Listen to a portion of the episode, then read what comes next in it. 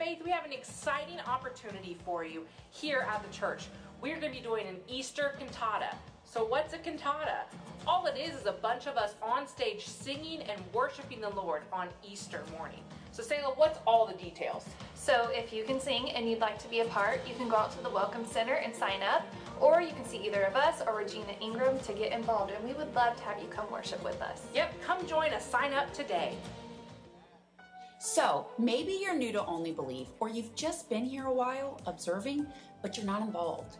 You know you're a part of a bigger picture, but you don't know exactly what that looks like. I'm Pastor Nicole. I'm asking you to become a member here at Only Believe. Spend a Saturday morning with me, the first Saturday of the month, and let me share with you this wonderful prayer that we pray for your life. I want to discuss it with you. You know, it's important that we know who God is and then when we know who He is, our soul and our hearts begin to change. And we find freedom from things that often have been a vice in our life or chains that the devil meant to hold us bound. And then I'm going to help you discover your purpose. We're going to go through a class together and learn what you were designed to do. And then we're going to do that and make a difference in the kingdom. See, everyone has a part to play in the body of Christ. I want you to find yours. Join me Saturday for Next Steps. You will definitely see what's next for you.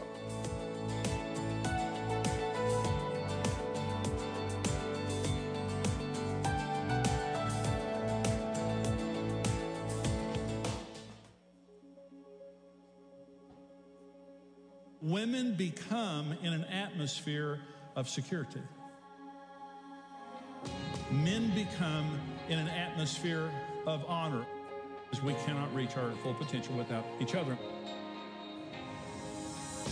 You're not pursuing your wife as the treasure she is with your whole heart, man. You are missing out. Your wife needs and deserves your whole heart.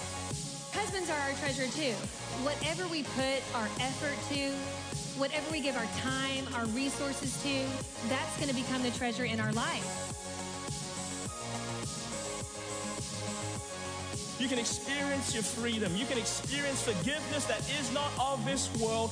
You're going to experience it in His time for His glory. But in the meantime, don't miss it. All right. Well, good evening, church family. We're so glad that you guys made it out here tonight for church. We also want to say welcome to everybody live streaming today. We're glad that you joined us as well. If you're a first time guest with us today, it's your very first time being here, we just want to say thank you for joining us. There are first time guest cards sitting in the back of the pew in front of you. If you would grab one of those, fill it out. You can drop it in the offering bucket or take it out to the Welcome Center after service. We just want to get to know who you are and, and maybe even reach out and give you a call and let you know we appreciate you being here. So thank you for joining us today. I got two announcements for you, and then we'll get into worship. The first one is this uh, this coming Sunday, we're continuing our series titled Love Thy Neighbor. It's February, the month of love. And what better thing to teach on than loving your neighbor? It'll be really good. So invite somebody with you to service this coming Sunday. We have those really cool little square invite cards. It's a super easy way for you to invite a friend or a coworker to come to church with you on Sunday mornings. So do that. And then also, home groups start the second Sunday of this month, so February 14th. If you don't have a home group or you don't know what they are or where to go to get there, you can find all that information out at the Welcome Center or online at our, our church website. You can do that there for those of you that are live streaming. So, again, we're so glad you guys are here for service. At this time, we're going to get into worship. So, if you would stand up with me, I'm going to pray us into worship tonight.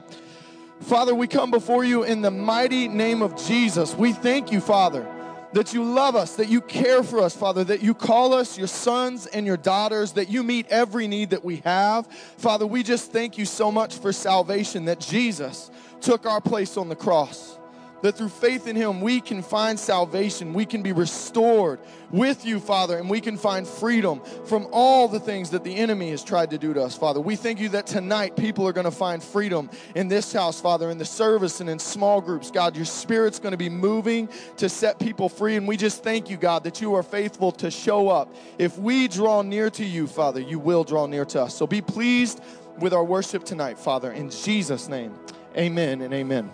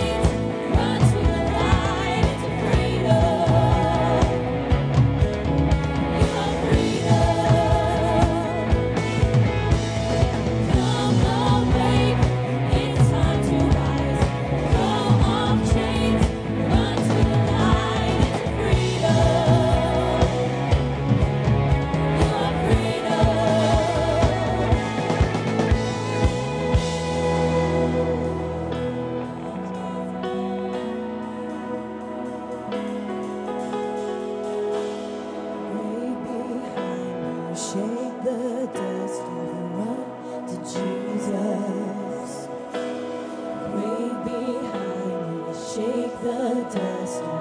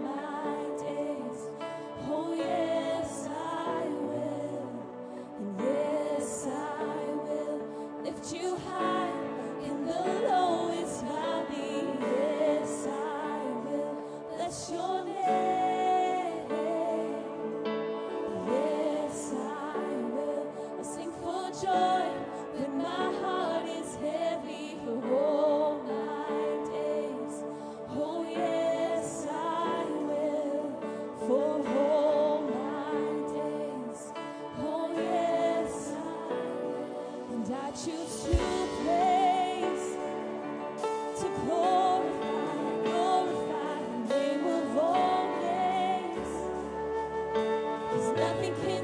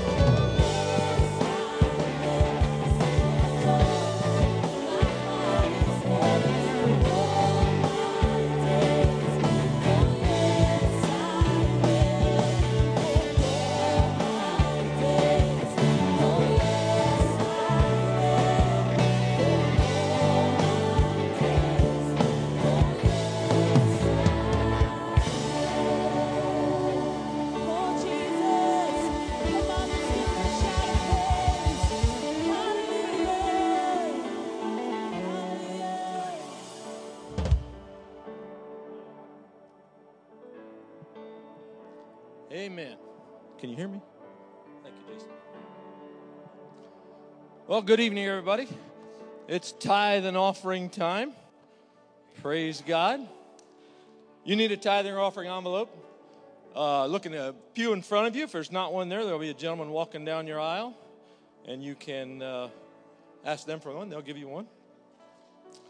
I'd like to uh, just speak just briefly tonight on the body of Christ and what it means and how it affects the tithe and what the tithe means to it.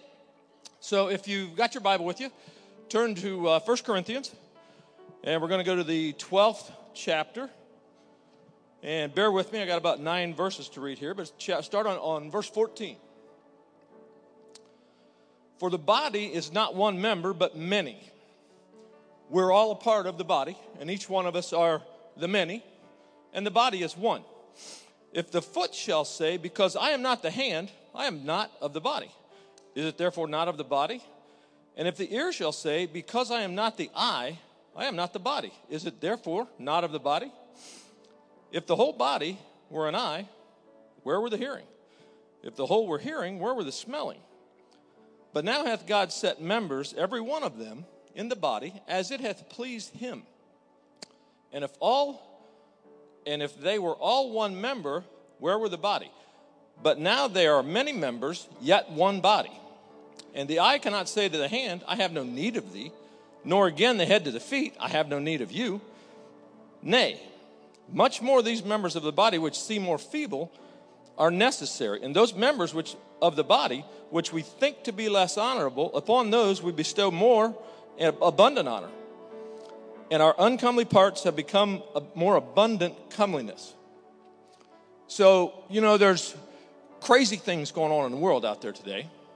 And I'm here to tell you each and every one of you is essential to the body of Christ. We all are. There's no you're essential, you're non essential. So we're all essential. And these verses that I just read talk about the skills and the talents and the gifts that have been placed in each one of our lives individually. We're all a part of one body, but the gifts and talents we have individually help the body of Christ move forward. We're all a part of the body, we all have separate functions to operate in. There's also talents and gifts that we see that we all do the exact same thing as opposed to operating in the talent or the gift that God's given you. Uh, an example of this would be prayer. All of us have to pray. And that's, you know, and, and that strengthens the body. I know, you know, Jane can read a verse in the Bible and I can read the same verse, but there's two different interpretations of what that verse might say. So, her and I talking together and having conversation over that, we both gain knowledge and the body of Christ is enhanced. Now, if I read my verse and Jane doesn't, I'm to straighten that out. Jane reads her verse and I don't read mine, and we have a conversation, the conversation, all I can have with her is what I'm hearing, and then I'm starting to interpret what she's saying as opposed to knowing what's in the Bible.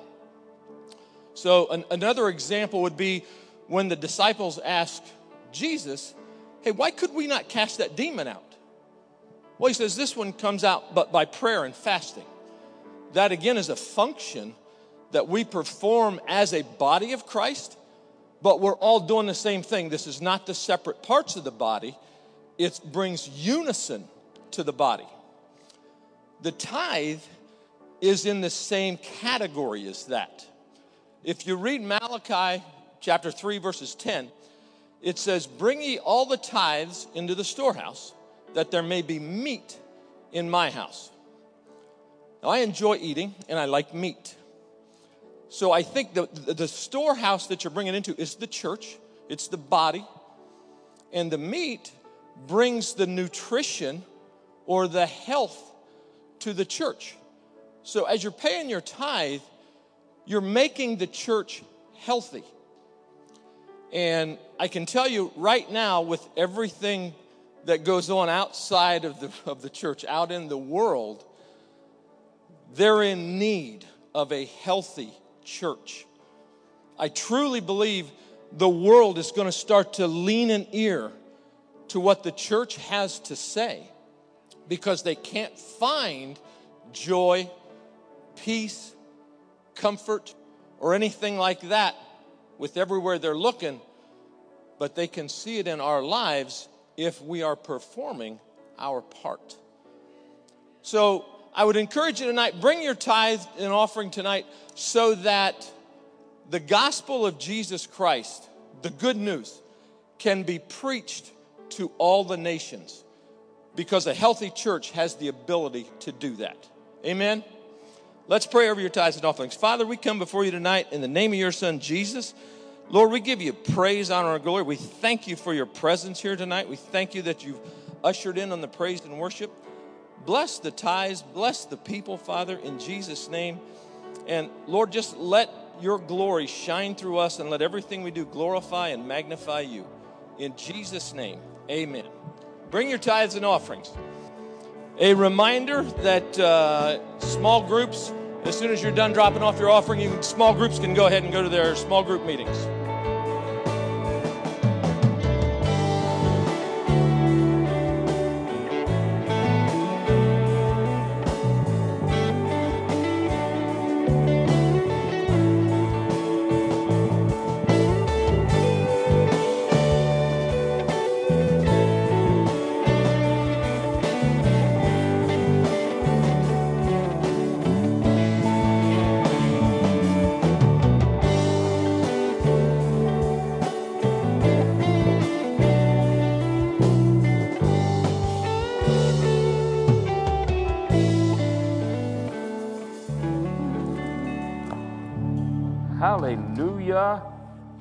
God. We are awake.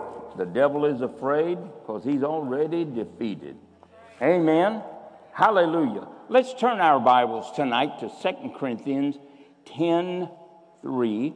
We're going to read down. Remember, we're talking about a revolution. We're talking about creating a revolt, leading a rebellion. And that simply means to put an end to things that are contrary to your rights. It means something that ends up being released because of the disgust of what is happening to you and what's going on in your life. It means to grow sick of something, to take over or to take back is like a mutiny, change the direction of the ship, to change captains. It means to act out in a violent way or to openly resist an established ruler or control of something that is ruling us. Now, when we started this, we started it very simply. We started it uh, looking at number one, we're born again. Jesus was a revolutionist. He came to overthrow the rule of an individual, Satan, Lucifer, the dragon, death itself. Jesus led a revolution. They thought that he would establish a kingdom when he was here on earth. But Jesus' revolution was against spiritual forces, and he caused those spiritual forces to be overthrown, the prince of this world. He reversed death to free its captives. Hebrews, the second chapter, verse 14 through 15. So Jesus was a revolutionist. He came to fight against fear. He came to lead a revolt against defeat, against unrighteousness, against negativity, against division, against death, sickness, and disease. Passivity has fallen into the kingdom of God. In other words, we just accept whatever comes down. Now, you can paint it whatever color you want to paint it. You know, we paint things, well, you know, I'm just getting old. Yeah, well, old is not our examples are not found in the world, they are found in the Bible. And Abraham was doing pretty good at the age of 100. And after Sarah died, he married another woman and had five more children. You know, so let's just forget about looking to the world. Let's look to the Father of faith. See, we are selling ourselves far short of what God has given to us. But understand that you will never break out of, the, of a patternistic way of life unless you get fed up. And it amazes me that we can see so many things that God has given us, but we really take no acts to achieve their reality in our life. We just surrender. Well, you know, that's just the way it is, brother. Well, some are poor, some are rich. Some are uh, healthy, some are sick. I mean, and the list goes on and on. Not only that, we, we have come to rely on so many things, you know, everything from peppermint to narcotics. I mean, we try to fix ourselves with things that are not even, not even in the ballpark of the touch of God. I don't know what Adam did when, uh, I mean, Abraham did when he was stopped up. He should have took magnesium, but I'm sure that it wasn't discovered yet. See, we make so many, many excuses, and none of those things are wrong. I'm not here to condemn you or to tell you that they're wrong. What I'm telling you is if you don't start breaking things and leading a revolution for your life, you are never going to experience the God life, the abundant life, or any other life. You are going to allow the world to govern you and to give you what it wants you to have. That is not the way of Christianity. That is not the way of Jesus. So, in Second Corinthians, so we're talking about lead, leading or starting an open rebellion against the things that cause us to be limited. The Bible in Second Corinthians, the 10th chapter and verse 3 tells us that we are waging a war. And it says, For though we walk in the flesh, we do not war after the flesh. For the weapons of our warfare are not carnal. Now that tells us one thing we are in fleshly bodies, we're in a fleshly world, but we are not to be blinded to what is taking place behind the scenes of both. We need to wake up and realize that there is an adversary that is trying to destroy us and trying to kill and to steal. The weapons of our warfare are not carnal, but they're mighty through the provider of those weapons, God, so that we may pull down those strongholds, those places of fortitude. The first one we found out about was Jericho, which was the unrenewed mind. It has to be dealt with. And then it says this casting down imagination and every high thing that exalteth itself against the knowledge of God, and bringing into captivity every thought to the obedience of Christ. Now, that should tell you something that your thinking is a problem.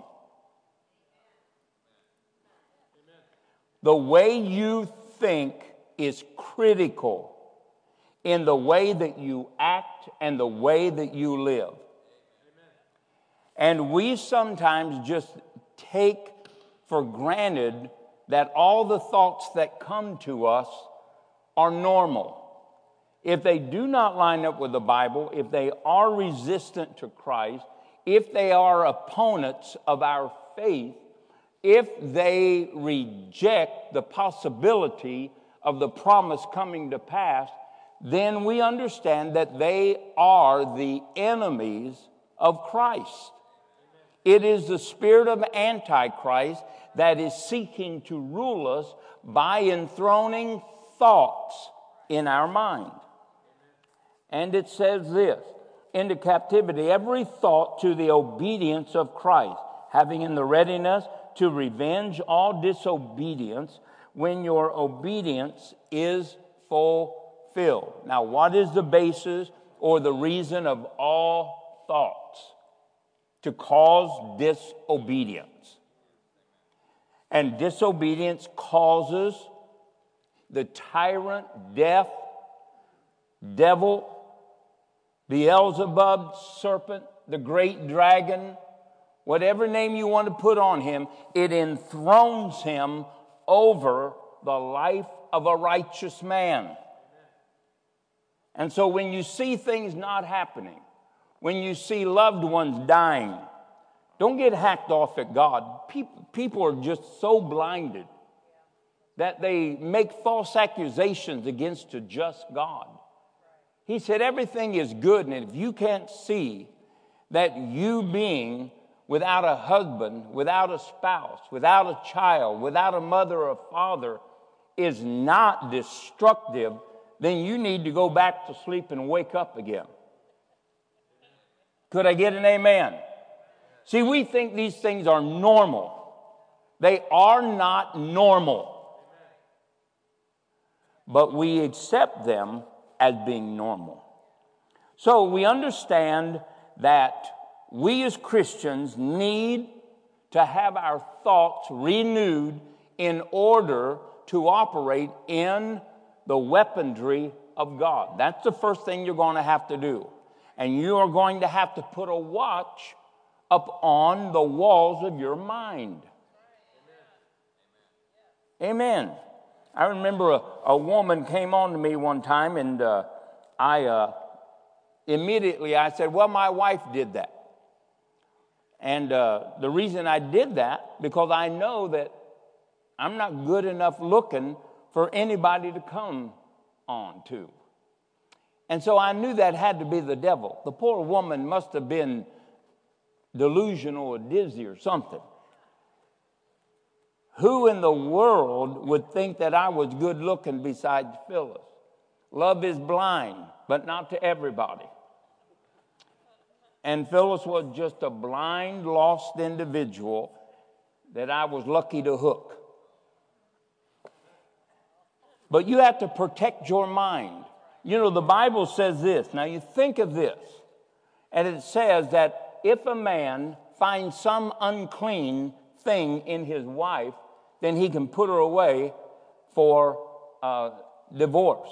But Jesus said that thought, that finding of that unclean thing, when you allow it to fester and to rule your life, causes your heart to harden, causing you not to be subject to the things of God, and then causing you to separate that which God has told man not to do. And so you got to realize just one thought, somebody say one thought, destroys families, children, marriages, households, and is the number one cause of poverty in America. A thought, a thought, a thought. So let's go to Matthew 12, 31 through 37. Matthew 12, 31 through 37. This tells us a lot about the power of our thinking and what it gives fruit for. Remember, every seed and a thought is a seed. And thoughts can destroy faith, even the thought of what you will wear, what you will eat, and where you're going to stay. Those thoughts will destroy the root of your faith.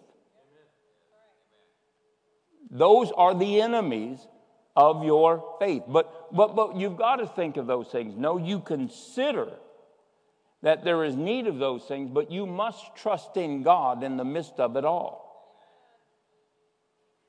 Now, in Matthew 12, 31, oh, 12, I guess I better get to 12. There it is. And it says, Wherefore, I say unto you, all manner of sin and blasphemy shall be forgiven unto men, but the blasphemy against the Holy Ghost shall not be forgiven unto men. And whosoever speaketh a word against the Son of Man, it shall be forgiven him. Now, notice that it's went from sin to blasphemy and now words. And then it says this it shall be forgiven him, but whosoever speaketh against the Holy Ghost, it shall not be forgiven him, neither in this world nor in the world to come. Either, either options. Either make the tree good and his fruit good, or else make the tree corrupt and his fruit corrupt, for the tree is known by its fruit. Now, what has been the subject that Jesus has brought us up to? Sin, blasphemy, words. Is that what he said? Absolutely. O generation of vipers, how can you, being evil, speak good things? Evil, speak good things. For out of the abundance of the heart, the mouth speaketh. That word heart means spirit, it means breath, it means the Holy Ghost, but it also means the mental part of man. And so when it talks about out of the heart, it talks that you and I speak out of the abundance of the mind, whether it's transformed or whether it's not transformed. But you have the ability and the right and the responsibility to make it good or to make it evil. And then it says this A good man out of the good treasure of his heart bringeth forth good things or good words. And an evil man out of the evil treasure bringeth forth evil things or evil words. But I say unto you that every idle word, word idle means every useless or everything that is void of faith, everything that is negative will be given an account of. And it says, Every idle, negative word that men shall speak, they shall give an account thereof in the day of judgment. In other words, what you say, even in the midst of other people, how it affects them, how their faith is affected, how their attitudes are affected, how their joy levels are affected, is held to your account. You sow one bad seed, and it affects children, it affects that man's faith, it affects that man's fear, or whatever level, that is at your account, not his. Because you have authored something evil. And then it says this and they shall give an account of in the day of judgment. For by thy words thou shalt be justified. That word justified simply means that you'll be free. It means that you shall be, as it were, a man of righteousness. You will be liberated from all penalties by the words that you speak.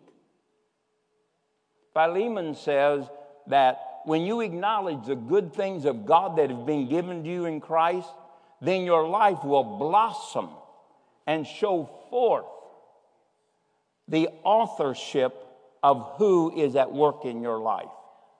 And then it says, and by your words thou shalt be condemned. That word simply means condemned, imprisoned, limited, shackled. Your words do that. Now, you and I need to have our minds renewed.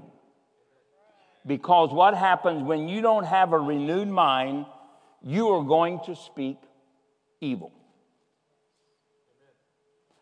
You cannot expect the old man, the old way of thinking, and realize that every thought is like a seed and brings forth a, a fruit. What is the fruit of evil seeds, evil words. What are the fruits of good seed? Good words. Amen? Absolutely. Remember, this whole passage of scripture is about words and making your soul good or evil. And then we go to, of course, which is very pass, uh, common passage of scriptures, Romans 12, 1 and 2. Say, yeah, I know that. I know it. We all know this. The problem is we just don't live it. And there are two parts of this extraordinary unveiling of the new creation. Two parts. It's found in Romans 12, 1 and 2. I beseech you, therefore, brethren, by the mercies of God that you present your bodies a living sacrifice, holy, acceptable unto God, which is your reasonable service. In other words, not only a consecrated life, an active life. And then it says, and be not conformed. That word conform means to be not after the same fleshly patterns that the world has given you. You have to break the pattern. You have to break the inflow. You have to break the residue of the old man. You have to clean it up. You have to get rid of it. Amen. And then it says, and be not conformed to this world, but be you transformed, changed, made into something new, an example or an expression of someone that has been restored, renovated by God. And then it says, by the renewing of your what?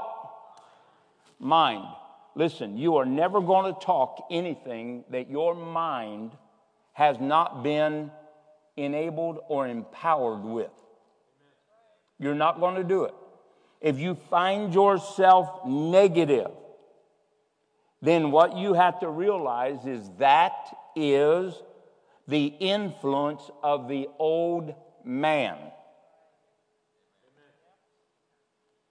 You would never find Jesus saying, Well, I don't know how we're going to do it, but you know, I, I don't know. Let, let's see if we can take an offering. Let's see if we can do this. Let's see if we can do that. You don't see Jesus saying, Well, you guys are on your own. I'm swimming to shore. You never hear Jesus talking negative. Now you hear his disciples trying to get him to accept negativity. He's not going for it. Why? Because he's not of this world, and neither are you. You got to realize that when the devil attacks you and brings these thoughts, all he's trying to do is reestablish the kingdom that you've been freed from. Don't let him do it.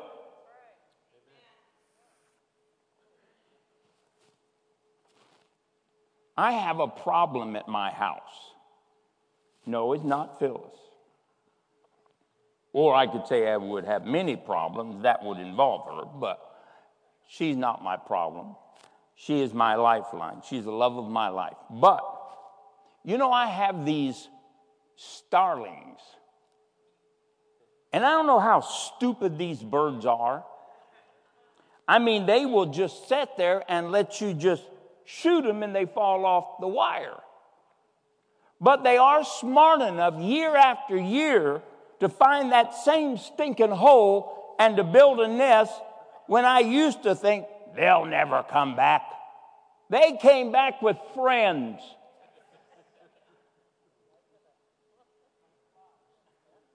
Now, there's only one way to deal with them. I have tried glitz, glimmer.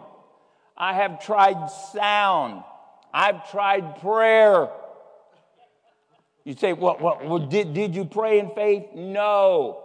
And if I'll give you a chance for $10 for every sparrow or starling you drive off by prayer. And I'll give you $2 for every one you shoot off the place. But they come back and they find these same cracks. Well, let me tell you something. I've already got a contractor. Come this spring, there ain't going to be no cracks, or he ain't going to get paid. And he's going to decrack my house. Now, don't get me wrong, there's not enough starlings in there. If they all start flapping their wings, it's going to lift the roof. But one is too many. They're like in laws. I'm telling you, they just vex you. Vex you, vex you. They come in, they fly in, they look so beautiful. Oh, the birds are hovering. And then when they leave, they leave piles of all kinds of stuff they've picked up through the last two miles of their life. Bird droppings. And I just hate to see Phyllis have to clean that. Because it's not going to bother me to put a clean shirt on and sit down in it. Then I'll change the clean shirt. Now, we cannot be or accept thoughts. Thoughts. He that is spiritual wises up enough to judge everything. And he that isn't spiritual just lives the life of a man without knowledge. Let's not live like that. Amen? Now, so I'm talking about you have to renew your mind in order to change your words. Your words tell me how transformed your mind is or how conformed to this world it is. Amen? Thank you. Praise God. Hallelujah. So we want to make sure we don't get conformed to this world and realize every day it's trying to take back what has been stolen from it. Now, let's go to Ephesians 4:20. Ephesians 4:20. So the the next revolution that we need to lead ourselves into is a revolution against negativity. A revolution into negativity. We need to overthrow negativity. Negativity expresses itself in this way in murmuring, complaining, criticizing, questions, statements that are presumptuous, that are not faith based. But these are the things that this negativity is an override of the old man. Remember, Peter was betrayed by the speech that he spoke. And he changed it and went right back to the world when he started cussing. All right, Ephesians 4 and verse 20. And it says, wait, wait, where are you? Get over there. All right, verse 20. But ye have not so learned Christ.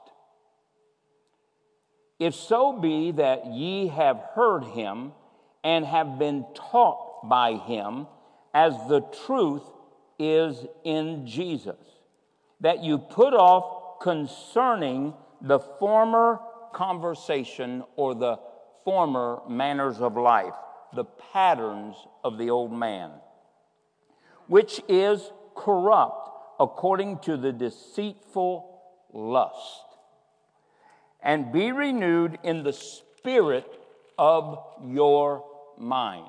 The word spirit simply means the whole attitude and the breath of what your mind feeds off of. Get it renewed. Put something new in there. And that you put off and that you put on the new man, which after God is created in righteousness and true holiness. And then it goes down in verse 29. We might as well read it. We all know that it's there. Let no corrupt. What is corrupt? Negativity. You know that it was one of the ten sins that kept the nation of Israel in the wilderness, and God would not take them over murmuring and complaining being the top. And when you murmur and complain, it's negative. And when it's negative, it allows the old man to rule and the new man to be oppressed. Let no corrupt communication proceed out of your what? Mouth. The communication are words and that which is good to the use of edifying. Edifying. Do you feel better when you've been around people or worse when you've been around them? Well, I feel great when I come to church. I just think, my word, I got to lick my wounds when I leave. Well, you know, if I, I would say this if you didn't have nothing to dig out, you wouldn't be wounded. It'd be nice if we just come to church already prepared to serve the Lord, already sanctified, already perfected holiness, already discovered who we were in Christ. But you know, in the spiritual realm, when the church comes together, for every person, there is an ambulance out there, and they've been carried in here, and they're surviving by the skin of their teeth. And they got to get rid of stuff, they got to get over stuff, so in one service, you've got to dig out stuff, you got to bind up stuff, you got to encourage stuff, you got to build up faith, you got to tear down doubt. You got to do all that in one service. And sometimes, folks, it'd just be nice if we just come together and really worship God. I'm telling you, I, I, don't know if this building could hold what God would do in it when His presence came if we came ready to invite Him in.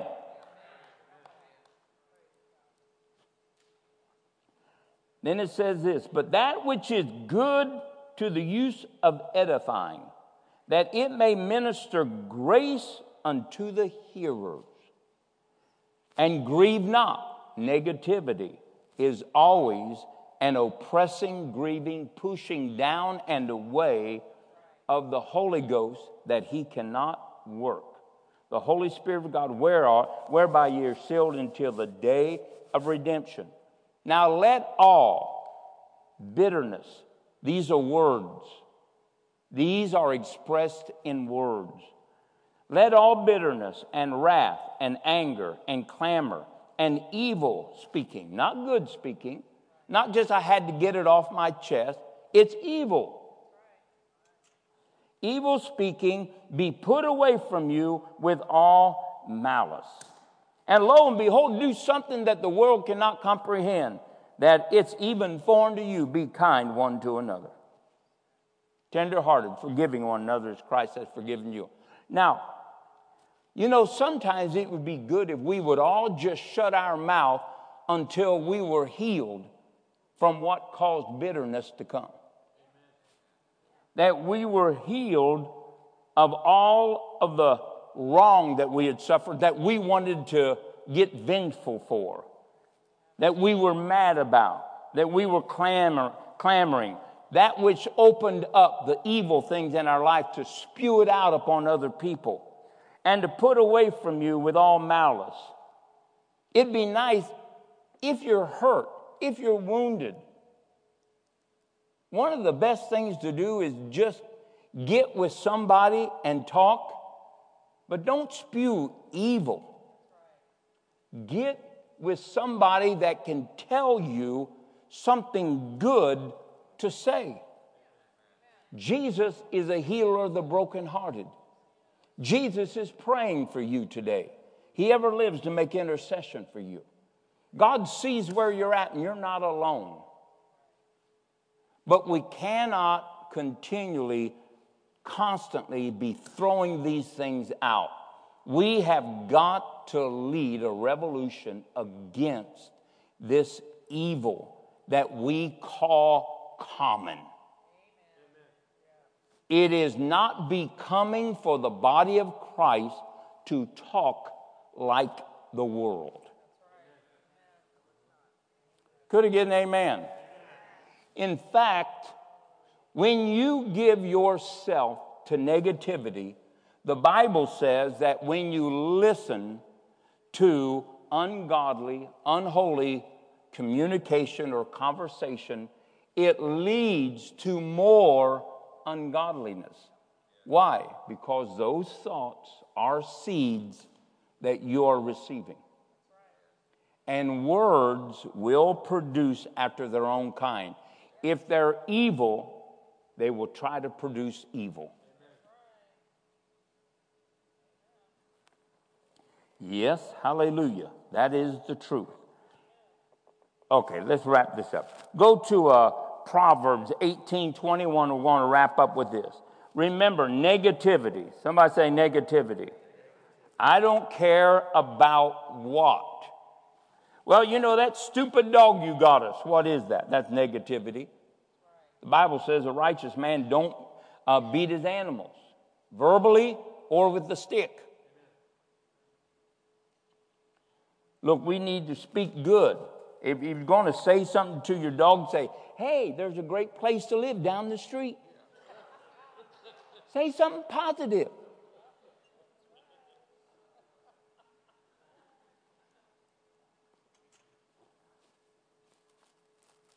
Oh, I'm sorry, Proverbs. Yeah, there it is. 1821. Death and life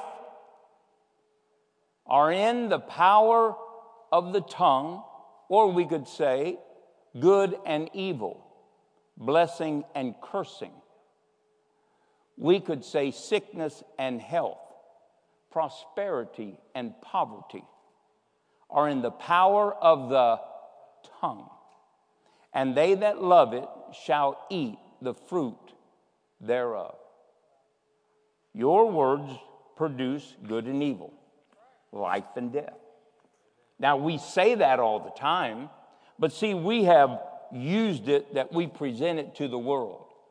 We tell our unsaved kids, oh, don't say that, honey. It doesn't matter what they're doing.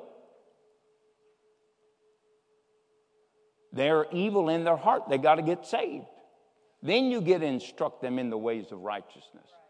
Don't give them the steps of righteousness, and just because they perform them, that they're going to get a blessing. God watches over His word to perform it, but the, right, the unrighteous have no right, and nor can they speak life no matter who is trying to get them to repeat it. Why? There is no life in them.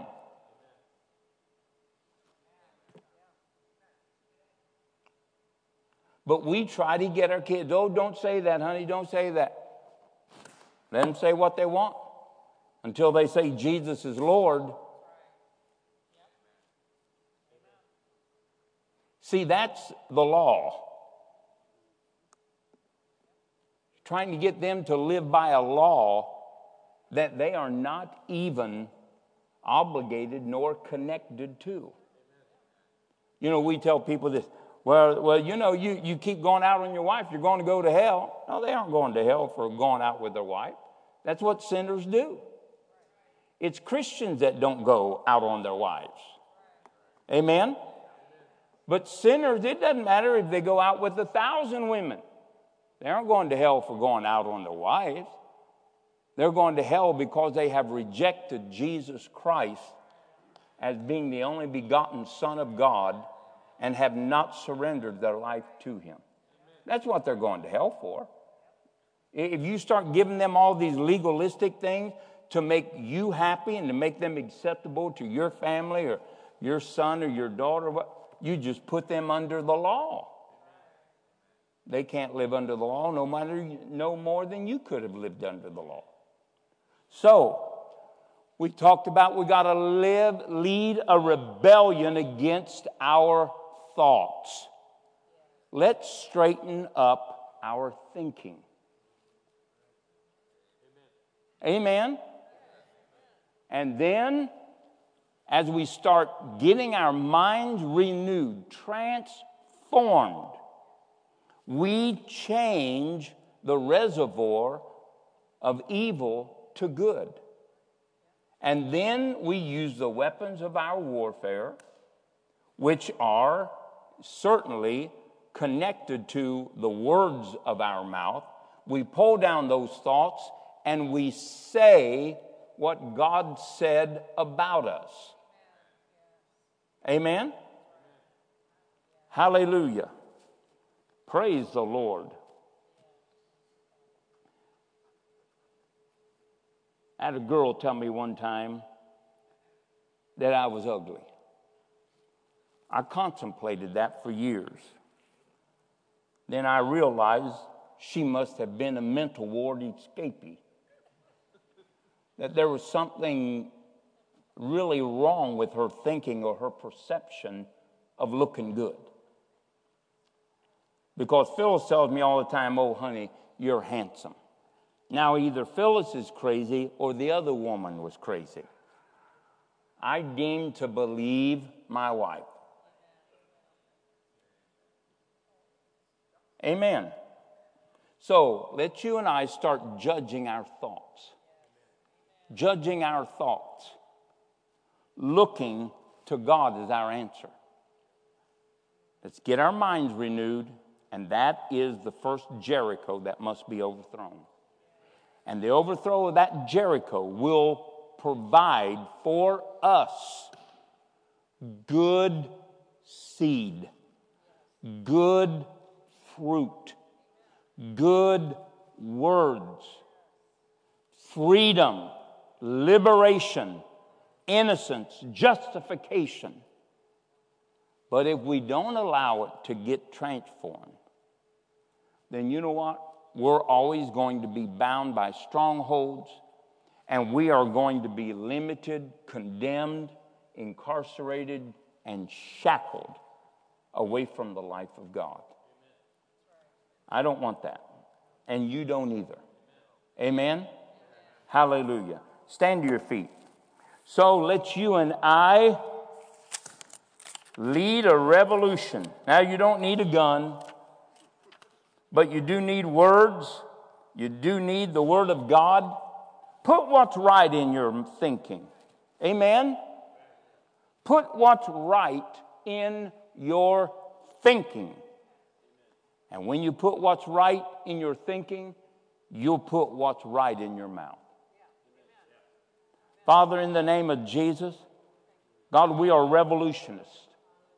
We are not passive, weak, do nothing, set by acceptance of Satan's strongholds and rule in our life. We won't allow it to rule in our lives, our homes, our children, our spouses. God, we are revolutionists. And we are leading a revolution, God, against sin, unrighteousness, doubt, fear, faithlessness, need, sickness, and disease, because we are Christians. We are not of this world. We are the soldiers of the cross. In Jesus' mighty name, God, we loose blessing upon every individual here. In Jesus' name, amen and amen. Hallelujah. See you Sunday morning.